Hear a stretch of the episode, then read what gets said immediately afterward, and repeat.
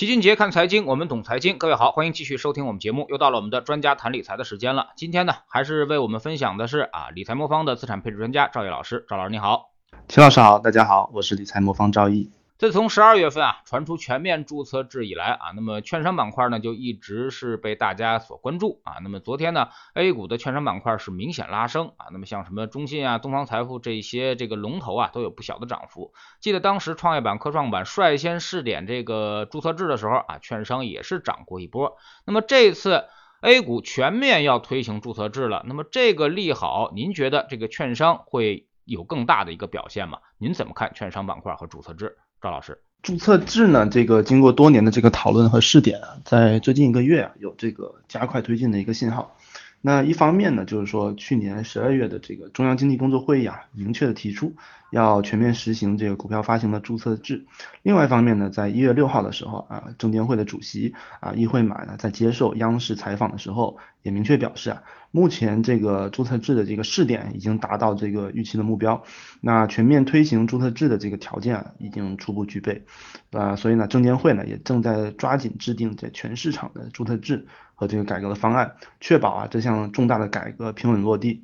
那纵观呢，我们国家的这个证券发行的这个监管制度啊，啊，在过去的几年里面啊，是整体啊。啊，呈现出了从从这个严进严出的这个核准制啊，逐步转向宽进宽出的这个注册制的这么一个特点。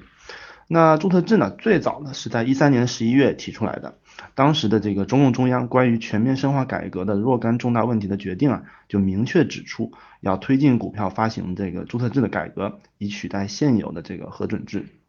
那经过不到六年的时间啊，在一九年的七月份。科创板的首批二十五家公司啊挂牌上市，也标志着这个注册制啊在我国正式拉开序幕。那到二零年的八月份呢，这个深交所啊首批试点注册制的企业上市啊，也宣告了像这个创业板正式进入了注册制的一个时代。直到去年十二月份啊，中共中央的这个啊工作会议啊召开啊，我们也这个提出了全面实行股票注册制的这么一个计划。也可以看到，就从这几年的政策发展来看呢，我们可以发现啊，注册制的推进呢，在最近两年有了明显的一个提速。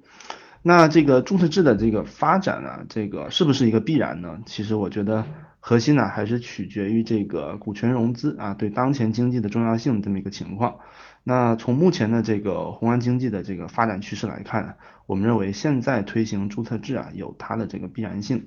那因为从这个宏观经济政策的这角度来看，那个全面推进注册制呢，其实是属于金融自由化的一个部分。那它起到的这个作用啊。啊，主要是对中小企业啊更宽松的这个融资环境，当然呢，对个人投资者来说呢，也是更广泛的一个投资范围。那它的推行呢，我觉得是标志着我们国家经济发展啊从债务驱动转向由股权融资驱动的一个啊方向性的一个改变。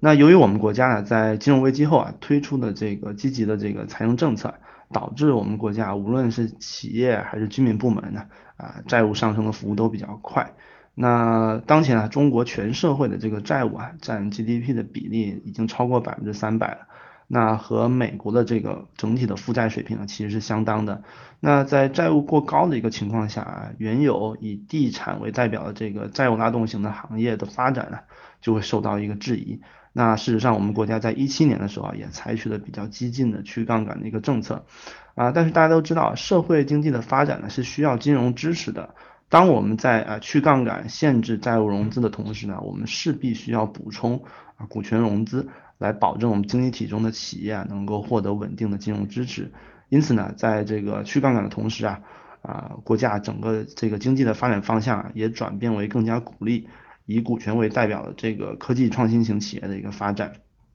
但是在过去呢，由于我们国家上市这个核准制啊，对企业这个上市提出了比较高的一个要求。啊，这样就导致这个经济体中啊，大量的中小企业、初创企业啊，融资的需求其实很难被满足。那当企业的这个股权融资没有办法被满足的情况下呢，企业就更倾向于依赖于过去一直习惯的债权融资，这样就会导致我们的去杠杆的压力越来越大。那因此呢，从经济转型啊，还有改变企业中企业的这个啊融资情况的角度来看呢。啊，在现在这个时点呢，推行这个注册制，在平衡企业股权和债权融资关系方面呢，其实是有比较重要的一个作用。那因另一方面呢，就是从居民投资的角度来看呢，我们国家这个居民部门啊，依然有大量的这个投资需求啊，需要得到满足。那在我们居民的资产配置方面啊，这个中国地产房地产经历了这个大概三二十年左右的一个长牛啊，这个全民房地产的这个时代啊，其实已经结束了。从基本面方面来看呢，那个我们国家这个总人口在二一年，也就是去年已经停止增长了。那劳动人口呢，则在更早一三年的时候，其实就已经见顶了。那政策方面呢，这个住房不炒啊，房地产税啊等政策，对房地产呃这个行业啊都有明显的这个挤出效应。但是居民的资金啊，其实还是需要一个蓄水池的。过去的最大的这个蓄水池啊是房地产，现在呢这个资管新规呢。啊的落实啊，叠加这个固定收益类产品这个无风险利率的这个下行，使得这个权益类投资啊成为这个资金配置的一个重要方向。那并且呢，从这个容纳的这个能力来看呢，这个蓄水池啊啊目前来看也只能是权益类市场。嗯，因此呢，这个全面推行注册制啊，其实可以拓宽我们居民的这个投资渠道。理想情况下。在我们推行这个全民注册制的这个情况下，未来我们国家啊有更多的这个优秀的初创企业可能会更多的在国内上市，而不是跑去香港或者美国上市。那因此呢，这个注册制啊，无论从这个国家经济发展的需要啊，还是居民投资需要的角度来看啊，都有不小的好处啊，我觉得是一个挺好的事情。那但是如果落到具体的这个啊行业，比如说对券商的这个。啊，表现来看，其实我觉得啊，不必然说长期一定是利好券商啊，但是短期内可能会有一些刺激的效应。那原因是因为这个在推行注册制以后啊，那其实受益，当然券商肯定是会从中受益的，但是更多的。一个好处啊，可能是来自于整个市场中啊，有更多好的企业可能会面临啊，可能会啊进入这个指数，所以呢，受益的不光是券商，那甚至从这个整个指数的角度来看呢，比如说我们来看这个啊，拿国外市场美股为例啊，这个美股已经是长期处于一个注册制的这么一个状态下啊，除了券商之外呢，有更多新兴的行业可能会成为这个。啊，指数中啊更好的一个投资标的，所以短期内券商可能会受到一些好处，但长期内这个好的影响可能是一个更广泛的一个影响，不光局限在券商，它可能有其他啊更广泛的一个好处。嗯，创业板呢刚实行注册制的时候啊，就走出过一波行情啊，那么这个是您觉得是必然呢，还是偶然呢？呃，创业板呢这个刚实行注册制的时候走出一个行情呢，这个我觉得。啊，它肯定短期内是有一些啊利好消息，情绪上的一个反应。但是长期来看呢，我觉得整个注册制呢，对长期股市的发展还是有很大的一个好处的。那对股民来说呢，我觉得这个也是机会啊，远远大于风险。那其实最大的好处呢，其实我们要来看呢，注册制它体现的最大的好处是对成分股的一个优化上面。那还是我们可以以这个美国为例。美国在这个一九三三年就已经全面实施了一个注册制，那持续的这个新的产业和新的公司的这个供给啊，也给美股的长牛啊起到了很好的一个作用。那大家都知道，美股啊近年来这个年轻的企业其实是层出不穷的啊，许多新兴行业对指数啊也是贡献了这个绝大部分的一个增长。那我们拿具体数据来看的话，就截至到去年底啊，美股在以这个人民币计价的这个情况下，大概是这个四百三十七万亿的总市值。那在其中呢，近十年上市的这个公司公司的这个市值啊，就达到了九十一万亿，这个占比达到百分之二十一。那从近十年这个上市的这个公司的产业结构来看，互联网服务、信息技术还有这个医药占比啊，达到了百分之六十六。那作为一个超过两百年的这种历史的一个市场，其实美国股市用百分之五的时间啊，就是十年的时间啊，就更新了百分之二十一的一个市值，这个新陈代谢的速度啊，可以看到是远高于 A 股的。那我们可以进一步看看这个头部企业的一个情况。从前十大企业的情况来看，美股的头部企业的榜单呢，其实是持续在更新的。我们举个例子啊，两千年到一零年期间。美股十大市值的前十大市值的公司的榜单公呃更新了百分之六十，那在这个一零年到二一年啊到也就是到去年啊榜单再度更新了百分之八十，那上榜的这个大市值企业啊，从过去的传统的工业、能源、金融，逐渐的被替换为信息技术、互联网还有医疗产业。那作为对比，我们看看我们 A 股啊，我们 A 股的大市值公司的这个榜单其实更新的是比较缓慢的。那比如说在一零年到一八年期间，我们十大市值的公司啊就没有更新。那大盘股里面我们看到的永远是那几只银行、保险，再加上石化能源。在一九年啊注册制改革以来的这个三年里面，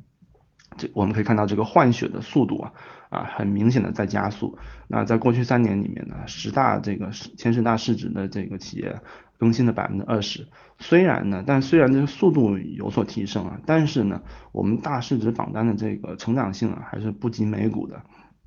举个例子啊，目前我们 A 股的啊前十大市值的公司里面有六家是金融企业啊，两家是传统的这个消费行业，都是属于这个比较低增长的一个行业。那作为对比呢，这个美股的头部企业过去一年的这个盈利增速啊，都在百分之二十以上。啊，这展现出了明显的这个成长性的这个优势。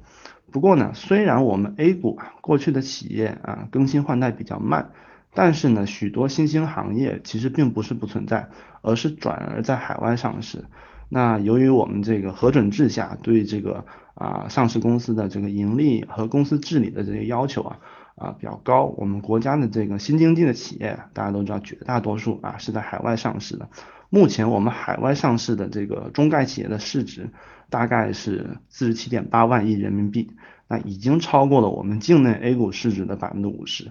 如果我们把海外上市的企业也纳入国内的指数啊，我们发现它占我们国内企业这个市值占比的这个比例啊，其实和美国纳斯达克指数中啊新经济的企业占比其实是相当的。所以啊，我们中国的股票啊。其实行业结构上啊没有特别大的问题，只不过它被分割成了境内外的两个市场。那当然这也是为什么我们在给大家做这个大类资产配置的时候，也会配置一些境外资产的一个原因。因为有一些啊标的其实是在境内是不存在的，但是它却是我们中国经济特别重要一个组成部分。那此外啊，我们来看看他们的收益啊，从收益的表现来看呢，其实啊。这些新经济的股票，即使啊，大家知道在近期遭遇了大概百分之五十左右的一个回调，但是我们如果从一五年初啊，这个恒生科技指数成立至今来看啊，那新经济指数的这个累计涨幅啊，仍然是远高于沪深三百指数的啊，因此啊，我对我们啊注册制实施以后啊。A 股纳入新的新型的这个创业型企业啊，对指数的一个长期增长的带动作用还是比较看好的。所以换句话说啊，对于我们这个注册制以来啊，创业板的指数啊涨幅啊，不管是短期还是长期，可能都会好于我们的大盘指数。我觉得还是有一定的必然性在里面的。不过呢，这个注册制呢，这个对个人投资者来说啊，其实也是。会带来一些新的挑战，我们我觉得也有必要跟大家做一些提示啊。其中比较明显的例子呢，就是说在注册制下啊，由于企业的这个上市门槛呢比较低。上市企业这个良莠不齐的情况呢，可能会更加普遍。那另外一方面呢，这个壳资源呢，由于它的稀缺性呢，呃就不在了。那在这种宽进宽出的这个政策基调之下呢，退市企业的数量呢，势必也会大幅上升。那我们如果和美股进行对比的话，啊，美股每年退市的企业啊，大概都在几百家左右，但是我们 A 股啊，往年啊。往往每年都只有几家左右这种退市，即使在二零二零年啊，也是退市最多的一年啊，也才只有十六家。因此呢，这个注册制啊全面落地之后呢，我觉得这个退市啊势必会啊加速，那优胜劣汰也会持续啊。那在推动指数啊上涨的同时呢，啊其实也会加剧我们个人投资者投资个股的这种风险。那不过呢，总体来看，我认为啊，注册制呢，对我们国家的这个股票市场的推动作用啊，我觉得肯定是会远大于它的一个风险的。那对于特别对于我们提倡的这个啊资产配置的角度来看呢，我认为我们也是受益的。嗯，认为我们在注册制下呢，啊，我们未来国内资产的这个收益率呢，我觉得还是会有所提高的。啊，并且同时啊，如果大家用这个资产配置的这个策略啊，也可以比较好的规避一些个股的风险。那因此我认为呢，这个对我们投资者来说呢，啊，未来呢还是应该可以从这个政策中啊获益的。但其实注册制呢，可能更多的就是审批制换了个壳啊。那么很多人都说这个原来是这个放在会里面审，然后现在放在交易所审，其实是差不太多的。我们看到，呃，注册制之后上市的数量也并没有增加啊，那么上市的质量呢也并没有变好啊。那么不知道赵毅老师对这个呃注册制的这种这种彻底程度啊，你有什么看法？好的，我认为呢，这个注册制的这个推行呢，其实它从啊慢慢的放宽它的审批，到真正的能够吸引说啊呃有潜力有实力的企业回到我们 A 股上市，可能还要经历一段过程。不过这个方向我觉得大概率是一个正确的。呃，比如说我们目前来看呢，它可能这个并没有吸引到一些啊公司质量特别好的一些公司啊回到我们啊市场来上市，但是呢，从另外一方面角度来看。其实我们也可以发现，在比如说去年吧，这个创业板指数其实涨幅还是远好于大盘指数的。当然中间会有一些良莠不齐的企业啊，但是呢，大家可以发现，我们创业板指数里面的龙头啊，其实逐渐的也这个慢慢的成为我们全市场的一个龙头。所以虽然注册制下呢，我们不能保证每一家企业啊它的质量都是特别好的，但是呢，它确实是给我们市场注入一个新的活力。比如说呃，我们大家非常喜欢的一个创业板的龙头企业，其实它。它目前因为我们种种的这个指数设计的这个原因啊，它并没有被纳入我们沪深三百指数里面。啊，所以说啊，确实是我们这个，比如说我们创业板、科创板里面企业，确实是能出现的一些在短期内快速成长的一些优质的一个企业，但是呢，它可能纳入我们啊更大的一个指数，比如沪深三百指数还要一段时间，但是它已经成为我们资产配置中非常重要的一个组成部分。比如说啊，我们其实我们的组合里面也为大家配置了一些创业板的指数。啊，其实就是考虑到这方面的一个因素，因为啊，我们可以之前我们提到啊，主板的这个企业的它的更新换代确实会比创业板企业要慢了不少。如果呢，我们不去接受这些创业板的这些比较啊新型的一个企业呢，我们其实会啊错过中国市场中很多比较好的一个投资的机会。所以从这个角度来说呢，呃，虽然呃它确实啊像齐老师说它不是一个一步到位的一个情况，但是它边际上的改善来说呢，我觉得对我们投资来说，投资者来说呢，还是提供了一个比较不错的一个工具啊。我们我认为我们也是要积极的利用这方面的优势啊，在一些新兴的板块啊行业里面寻找一些机会。嗯，那么今年也出现了一个新的现象啊，就是说打新这个不败开始破了，您觉得跟注册制有关系吗？啊，是的，打新不败的这个情况呢，其实确实和注册制有一些关系，但是呢，这个除此之外呢，它更重要的还是一个啊询价机制的一个改变，那两方面相结合呢，确实是会。啊，造成了这个打新确实啊没有像之前那么好了。那大家有其需要注意的就是说啊，打新呢这个确定性的收益啊，其实啊更多的还是存在这个呃主板当中，由于我们这个啊对估值的一个限制。但是对于我们一些比如说注册制下的一些，比如说科创板、创业板的这些新的企业啊，由于这个估值的限制已经放开了。这个有可能在它上市的时候，它的估值已经比较合理了，因此呢，这个打新的收益啊，这这个长期来看，对于这些啊科创板、创业板啊，在注册制下呢，它没有一个明显超额收益，我觉得大家要抱有这种啊明确的一个预期啊，因为在境外呢，其实比如说我们拿美股或港股来看，打新都不是一个特别好的一个策略，所以未来呢，随着我们这个上市企业。这个良莠不齐的程度啊进一步增加，然后它在上市呃过程中呢，对它估值的限制啊进一步放宽啊，这所以从未来呢，这个打新不败的这个情况呢可能会越来越多。啊，特别是在主板如果全面推行注册制以后呢，我觉得这方面的收益啊可能会进一步的一个消失。那当然，这也对我们，比如说啊很多公募基金经理来说啊，可能会形成一个新的挑战。那未来呢，我们在打新的时候，可能就不是处于一个盲打的状态。我们需要对在它上市过程中啊，对它的估值和它的报价有进一步的研究，才可能获得比较好的一个打新的一个收。这个可能对我们个人投资者来说啊，可能会需要更加谨慎一点。那未来我预计。啊，这个打新收益在公募基金基金经理内部的分这个差异化也会进一步的一个拉大，所以在大家选择基金经理的时候，或者说基金经理之间呢，这个在打新方面业绩产啊拉开差距的这方面可能会更加明显，那哈我们也会持续关注这么一个变化。那么说到了这个挑选基金啊，那么可能更多的我们还是想了解一下啊，怎么挑选基金公司、基金经理啊。那么财富管理公司的门槛是比较高的，投顾呢又刚兴起啊，大家还没有了解那么深。那么我们该怎么选择这些机构呢？好的，嗯，我觉得大家在选择这个金融机构的时候啊，呃，不能只盯着啊比较好听的一些宣传啊，或者比较大的一个名气。那有几点呢，比较本质的这种考虑因素啊，我觉得可以和大家分享一下啊，帮助大家避开啊绝大部分雷区。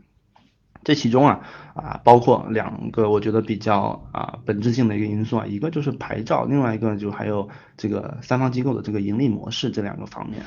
我们可以首先说一说牌照，我们之前也提过啊，但是我们再重复强调一下，虽然说任何的这个金融产品呢啊背后都有风险，但是呢没有牌照的金融机构呢，我认为往往存在更大和更不可控的一个风险。那以魔方的这个核心业务啊公募基金的销售为例啊，我们魔方持有这个证监会颁发的基金销售牌照，那这个牌照呢是这个销售公募基金的机构啊必须持有的一个牌照。啊，所以不管是魔方啊，还是银行、券商，还是其他的互联网大厂，如果要从事这个业务，就必须要这个牌照。那当然，持有牌照呢，也意味着接受的这个证监会全面的一个接管，从这个资金托管到这个销售流程啊，都必须要经过啊证监会的审核，还有定期的检查。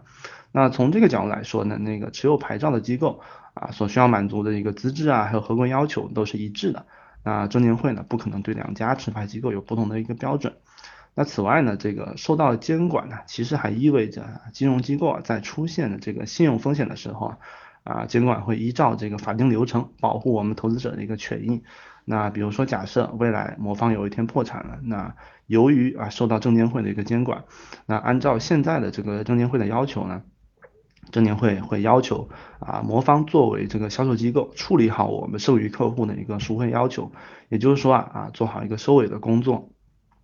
如果还有比较多的人啊，希望继续持有这个产品，那证监会就会安排其他符合资质的这个销售机构来服务余下的客户。那比如说银行、券商、大型的三方机构等啊，都有可能。所以说总的来说呢，我认为啊，对于持牌机构，大家可以认为呢，政府呢会为投资者的一个资产。啊，做好一个比较妥善的一个安排。因此呢，大家在选择这个投资产品的过程中啊，啊，要注意把握这个原则。那我觉我认为可以避开绝大多数这种不靠谱的机构。比如说很明显例子就可以避开一些非法的 P2P 啊，比如说某地产企业发的这种理财产品啊，造成了这种血本无归的这种情况。那另外一方面呢，这个金融机构的盈利模式啊，我认为呃也有必要和大家提一下，然后大家其实也是值得关注一下的。那因为呢，这个盈利模式啊，直接关系到了金融机构和我们的客户啊，是不是能够在利益上保持一致。比如说大家都知道，这个银行和券商啊，是公募基金销售的一个非常重要的一个渠道，但是这个基金呢，在和银行和券商的合作上。啊，除了基金销售这块业务之外啊，其实有更多更广泛的一个业务合作。比如说，经纪公司和我们银行有一些托管方面的一个合作，那和券商呢也有一些交易方面的一个合作。因此呢，这个有些时候啊，我们银行或者券商在选择代销基金的时候啊，一旦呢这个代销机构需要通盘考虑自己整体利益的时候啊，就有可能会存在啊推荐基金的时候受到其他业务利润。干扰这么一个情况啊，因此啊，就很有可能啊，很难站在我们用户的角度推荐最合适的金融产品。那举个例子，我们啊，魔方啊，其实一直坚持不推荐新金新基金的这么一个原则。那因为新基金呢，啊过往的业绩啊，往往是没有的嘛，然后这个建仓期啊也比较长，这个对我们投资者来说啊，其实是比较不利的一个情况。但是呢，由于很多新金新基金的这个啊，对销售机构的激励是比较大的。那所以很多代销机构呢，由于从它的整体收入考虑，它会大范围的给投资者推荐新基金。因此啊，从这个角度来说啊，魔方作为三方销售机构啊，啊和基金公司啊，除了基金销售之外啊，就没有其他复杂的业务。所以我们的这个盈利来源呢，就完全取决于投资者在我们平台上资金存续产生的这个尾随佣金。那这整个商业模式啊，和投资者的利益。那和其他的代销机构相比呢是比较一致的，那这也是为什么我们敢说我们在这个行业中啊啊是比较贴近我们用户立场的这么一个原因。那以上呢就是关于啊牌照啊或者这个经营模式的，我认为几点比较重要的一个考虑啊，我认为是大家在选择金融机构时啊，应该重点考虑的一个地方啊，也供大家参考。嗯，机器做投资真的比人做投资或者做研究要好吗？啊，那么你们在哪些环节是人去研究，又哪些环节就是交给机器了呢？嗯，整体上说呢，这个我我认为啊，机器是比较适合做这种明确的重复劳动，那人呢适合做一些抽象的开创性的一个工作。那具体来说，就是越宏观的一些策略，人的优势就会越大。但是越微观的一些领域呢，机器的优势也会越大。那我们之前提到，投资中有一些宏观的机会，也有一些微观的机会。那越是微观，越是高频的机会啊，其实就越适合机器来做。那比如说我们常听到的一些量化基金呢，那会通过一些啊日内的交易机会来赚钱。这种类型的交易呢，有一个特点，就是它一要速度要快，二是要大量的重复执行。那这个就给机器创造了天然的一个舞台。那在高频交易的领域啊，我们人眼和手的这个反应速度啊，即使再快啊，其实也没有办法和机器相比。那此外呢，我们人呢，其实也无法像机器一样，二十四小时啊不间断的重复的盯啊盯盘，然后重复的交易。因此啊，从交易执行的这个角度来说啊，我认为啊，机器相比人有巨大的优势。那除此之外呢？机器如果想要把一件事情做好啊，其实还需要另外一个条件，那就是它有需要有大量的这个数据来学习。那而在高频交易中呢，每天都会有大量这种微秒级的这种数据啊来供机器学习。那能够学习的数据越多，机器就越有可能啊从中找到稳定的规律。那因此呢，在微观层面的这个交易机会啊，目前我们从全市场来看，已经有非常明显的趋势，向着量化在演变。那在我们的日常生活中啊，其实也越来越少有机会能够听到某些这个快进快出的这种人工交易大师啊，能够赚到钱了。那回到我们的投研流程啊，那怎么在这个投资过程中分配人力和机器的比重，其实也是啊，需要充分根据我们人和机器各自擅长的领域来分配的。比如说在我们这个全天候策略中啊。有一个很核心的一个中心思想，就是要选择啊低相关性的，然后长期上涨的各类资产来进行配置。那在这个过程中啊，人需要解决的一个问题啊，就是说他要判断某一类资产未来的增长性和它过去表现出来的增长性到底有多大的一个相关性或者说延续性。那另一方面就是某几类资产它未来的这个对冲效果和它过去的对冲效果有多大程度上能够延续下去。啊，这个问题呢，我们从历史数据中啊不一定能得到特别好的一个答案，但是呢，我们会尽力的通过我们的逻辑推演呢，来朝着这个比较正确的方向来推进。啊，举个例子，我们之前常说我们所有的债券资资产呢，只会选择人民币的资产，而不会选择海外的债券，原因就是啊，很多发达国家的这个海外债券的收益率已经非常低了，啊，接近零的这个水平是有些国家。那这就会导导致这一类债券呢，未来进一步升值的空间其实是很有限的，因为利率是不可能无限的进入一个负值区间的，那否则大家就可以把全钱呢全部从银行取出来，那这样就导致整个金融系统就会受到破坏。因此啊，从投资的角度来看呢，我们可以明确的是，这些境外的债券，无论从收益还是从它的对冲作用的这个角度来看。啊，在未来对全天候组合的贡献呢，都会远低于它的一个过去的一个表现。因此呢，我们在配置中呢，就会相应加入我们一些主观逻辑的推演，剔除掉这类资产。那不过呢，虽然我们在构建组合中啊，植入了我们对资产的理解。但是呢，量化算法在很多方面是可以帮助我们更好的构建组合的。比如说啊，在资产配置领域，我们会利用机器呢，不断的学习一些历史上面的极端的压力情景，来测试我们组合在极端情况下的一个承受能力。因为我们每个人呢，这个投资的精力都是有限的。比如说，现在我们很多的基金经理。可能有十年左右的投资经验啊，已经算是比较资深了。但是大家要知道啊，即使是十年的投资经验，都是没有经历过零八年金融危机的，那更不用说历史上种种一些更早的一些极端情况了。那比如说啊，桥水的达里奥，他在刚开始从业的时候啊，是美国七零到八零年代的一个大通胀，那因此呢，他对通胀的理解就会比别人更深刻。那而如果我们没有足够长的一个阅历啊，就容易在啊投资中啊忽略一些历史上曾经发生过的一个案例啊，犯下一些重复的错误。因此呢，我们在做资产配置的时候啊，会构建一个风控系统。那这个风控系统会不断的检测我们组合在各种长周期极端情况下的表现，提醒我们自己啊，我们组合可能面临的问题，那帮助我们扫除一些盲区。那除此之外呢，除了配置策略以外，啊，我们还会利用一些量化算法来完成我们基金池的一个筛选。那原因是我们目前 A 股啊有超过八千只的这个股票和混合型基金，这些基金的筛选如果全部通过人力的调研来完成啊，那肯定是费时费力。但是这样的基金数量的这么一个情况，却给我们这个量化策略带来一些机会。比如说，我们可以通过量化算法来迅速的判断。每一只基金它的仓位特点和它的一个收益啊收益来源，这样我们就可以在啊众多基金中啊选取中我们最适合的一个啊配置标的。比如说我们现在的这个金池的策略是希望筛选出对指数能够产生稳定超额收益的这么一些类型的基金。这样我们通过一些量化监控啊，我们就会实时的筛选出来符合条件的基金啊，并且呢一旦发现某些基金啊风格发生偏离啊，我们就可以把它剔除掉。那因此呢，我认为在投资中啊，人和机器啊是应该是互相配合的。那核心呢，是我们要明白呢各个人之间呢人和机器之间各自的一个优点，把它们做有效的结结合，我觉得才能取得比较好的一个效果。